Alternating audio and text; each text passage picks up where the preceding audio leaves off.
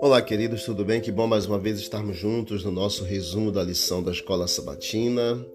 Hoje, quarta-feira, dia 25 de outubro, a missão de Abraão. Leia Gênesis capítulo 19, do verso 1 até o verso 29, você vai ver exatamente aqui qual foi o resultado do espírito de hospitalidade, amor e oração de Abraão. O texto lhe dá uma indicação interessante sobre a posição em que Ló estava na cidade de Sodoma. Ló, ele estava, diz a Bíblia, sentado junto ao portão da cidade, em Gênesis 19, verso 1. Isso significa que ele era alguém importante na cidade, certamente até mesmo um oficial público, pois sentar-se junto ao portão era um privilégio de oficiais, juízes e reis. Gênesis 19, queridos, é quase igual ao capítulo 18 e a história dos anjos com Abraão. Abraão e Ló estavam sentados junto a uma entrada ou a um portão. Cada um convidou estranhos para descansar em sua casa. Hospitalidade. Abraão e Ló, eles prepararam comida para seus visitantes. Ao que parece, ainda que tivesse defeitos, Ló tinha algumas qualidades. Gênesis 19, verso 24 e 25 diz assim: Então o Senhor fez chover enxofre e fogo sobre Sodoma e Gomorra. Isso veio da parte do Senhor desde os céus.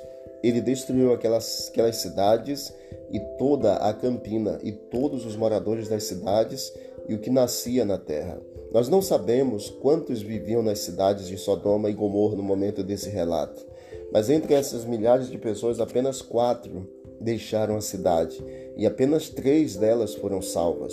O mesmo se deu no dilúvio. Não sabemos quantos estavam vivos na época do dilúvio, mas sabemos que a maioria não foi salva. O pequeno número de moradores de Sodoma que foram salvos tem implicações para a nossa própria missão. Nem todos serão salvos, mas a missão que temos é levar esperança de salvação a todos. Gostaríamos que todos aceitassem Jesus e seu plano de salvação, mas cada um tem que ser é, tem que decidir-se de acordo com o seu livre arbítrio. Nossa tarefa, sabe qual é? É convidar o maior número possível de pessoas a escolher Jesus. Enquanto cumprimos nossa missão, Deus nos ajuda por meio do Espírito Santo, mas nunca irá contra a vontade de ninguém. Livre arbítrio significa que no fim, não importa o que façamos, não importa o quanto oremos, a salvação se resume a uma escolha, e a escolha ela é individual. Cada um vai decidir de acordo com as suas escolhas. Cada um vai decidir salvação eterna ou perdição eterna de acordo com as suas escolhas. Que Deus abençoe a todos nós e que continuemos cumprindo com a nossa parte na missão. E Deus vai fazer a dele para a glória do seu nome, em nome de Jesus. Vamos orar. Querido Deus, obrigado por essa lição de hoje. Nos ajude, ó Deus, a continuarmos avançando com o teu reino em todo o mundo e dê a todos nós um dia tranquilo e feliz na tua companhia santa. Em nome de Jesus. Amém.